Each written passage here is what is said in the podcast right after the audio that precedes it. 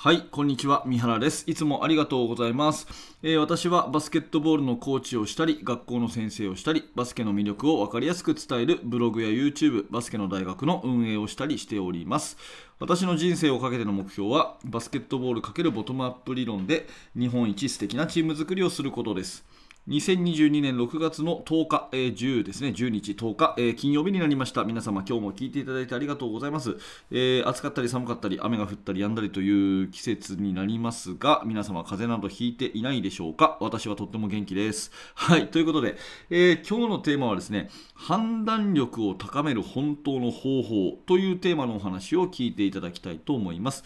まあバスケはね、とにかく状況判断力、ねえーそれが大事だと言うんですけど、私の結論はですね、状況判断しなくていいように練習しとくっていうことが一番重要じゃないかなというふうに思います。えーぜひぜひあの最後までお聞きください。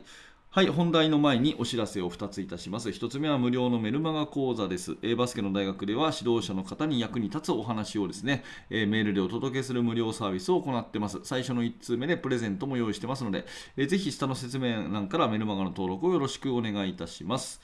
でそれともう一つは YouTube メンバーシップ、えーメンバーシップ最近すごくね、あのメンバー増えていただいて本当にありがとうございます。えーとっても有益なものになってますので、えーぜひあなたにも聞いていただきたいです、えメンバーシップの方は毎日の通常放送では話せないような、え私の本当の実体験の話とか、え過去の失敗例とかですね、あとは今現在取り組んでいることとか、そういったことを包み隠さず話しております。週に2本ですね、えー30分ぐらいの音声講義を配信してますので、え学びのあの質としてはかなり高いものじゃないかなというふうに思います。えーぜひこれを聞いているあなたも、えー YouTube メンバーシップの方を覗いてみてください。下の説明欄にリンクが貼ってありますのでよろしくお願いいたします。さて、えー、と今日の本題でございます。判断力を高める本当の方法ということで、えーまあ、よく言われるのがですねあのバスケットボールっていうのはその判断力を高めるスポーツであると。うん、そのじうん自動車の運転免許を取るときにね言われる認知判断操作みたいな順番があるじゃないですか。認知判断操作。ね、え認知っていうのはあ前に車がいるな。うん。止まっということが認知。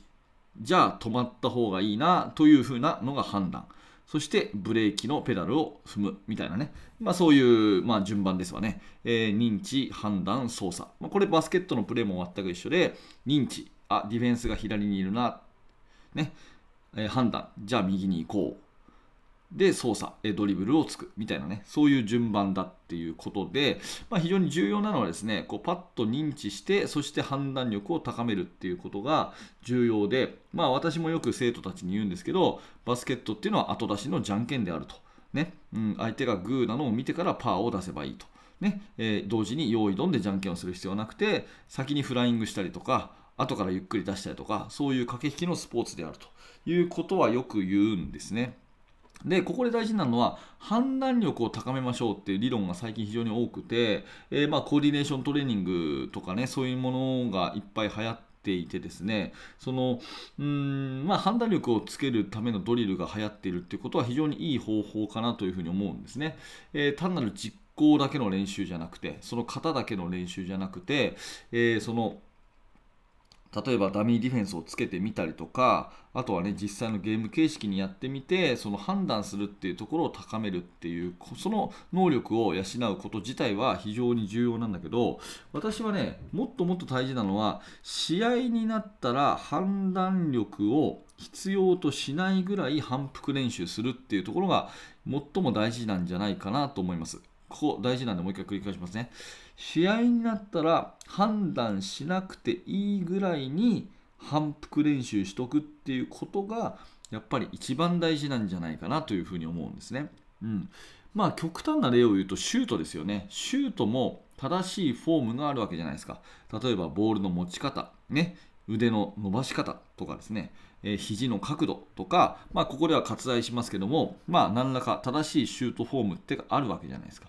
でそれを毎回ですね打つ瞬間に判断しましませんよね。判断しませんよね、うん、あ手の持ち方はこうかな。ね。腕はこうかな。よしじゃあ打つぞっていうふうに判断してたら遅いわけで、えーやっぱりそれは日頃からまずは考えておいて日頃に判断はしておいてで反復練習してるうちにもう考えなくてもいいように習慣になるというステップが練習の目的なわけで、えー、もう迷わなくても体が勝手に覚えてるっていう状態が練習としての正解じゃないですか。はい。っていうようなことなんですよね。だからそれと同じようにチーム戦術にしても何にしても自分のねポジションごとの役割にしてもとにかく自分が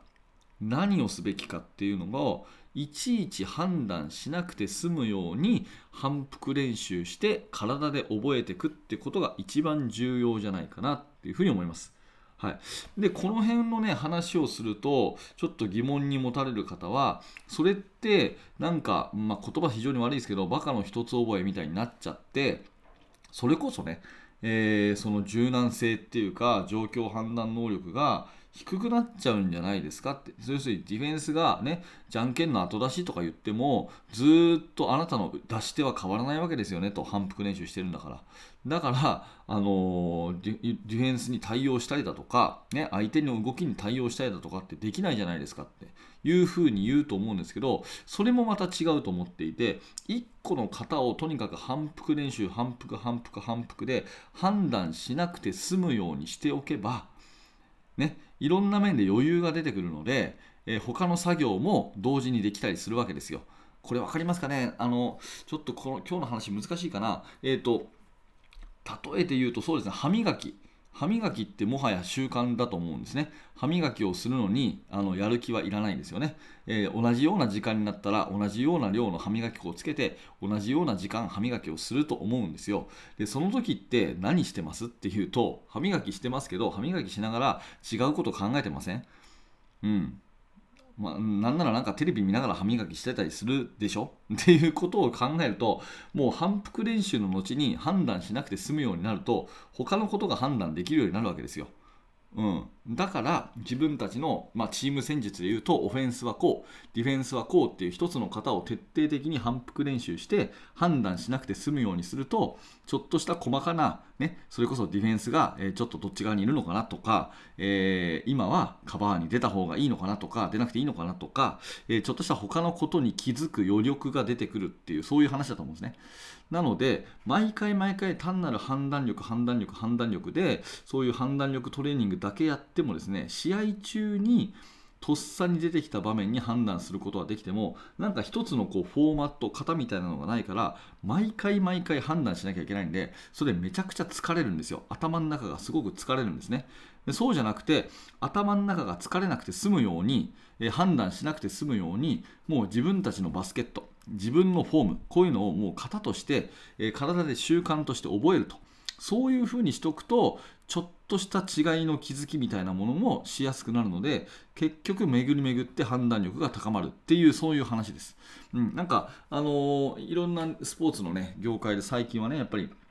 考えさせるとかあとは判断力とかそのいわゆる実行のね、えー、まあ、2人組のパス練習とかさあとはその1年生がね、えー、ステージの上とかあのコートの端っこでこうやるようなダムダムダムダムずっとドリブルつくとかああいうのがいわゆる実行の練習なだけでああいうのは良くないですよみたいなねことを言うスキルトレーニングをするコーチはいるのですが、まあ、私はそれはそれで型をずっと反復練習していくっていうことはすごく大事なんじゃないかなっていうそういうことを思ってるので、まあ、判断力を高める本当の方法としては判断しなくて済むように習慣化する、まあ、私はこれしかないかなというふうに思うんですね。はい、えー、ということで、えー、最近よく言われる判断力、判断力っていうことに関して実はあのーちょっと最後になりますけれども、あの Facebook の方でね、私はバスケの大学研究室っていう、まあ、200人ぐらいの方がいるコミュニティを運営してるんですけども、そちらの方ではね、本当に現在進行形の手触り感のある、えー、悩みをお互いぶつけ合ったりとかですね、えー、自分のチームはこんなことしてるよみたいなことを伝えたりしてるんですが、そのメンバーさんとちょっと会話をしてる中で、